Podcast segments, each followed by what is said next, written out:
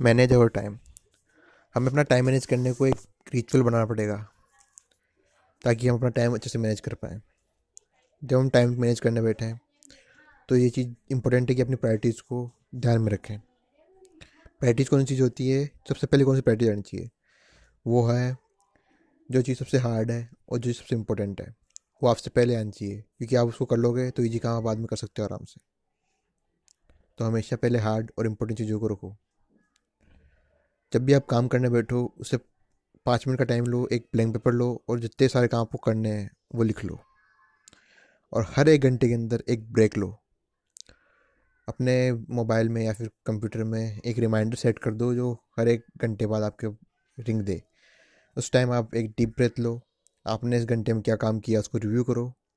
और अगले जो आपका काम है, इस घंटे में आपको अगले घंटे में क्या काम करना है, उस काम को स्टार्ट करो। उसको देख लो, ये काम मेरे को करना है।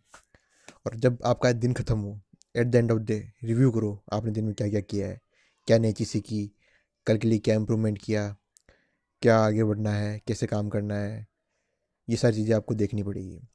ताकि आप अपना दिल अच्छे से, अगले दिन को अच्छे से बना सको। जैसे आज के दिन में मैंने ये काम किया, अगले दिन में क्या क्या काम करना है डू इट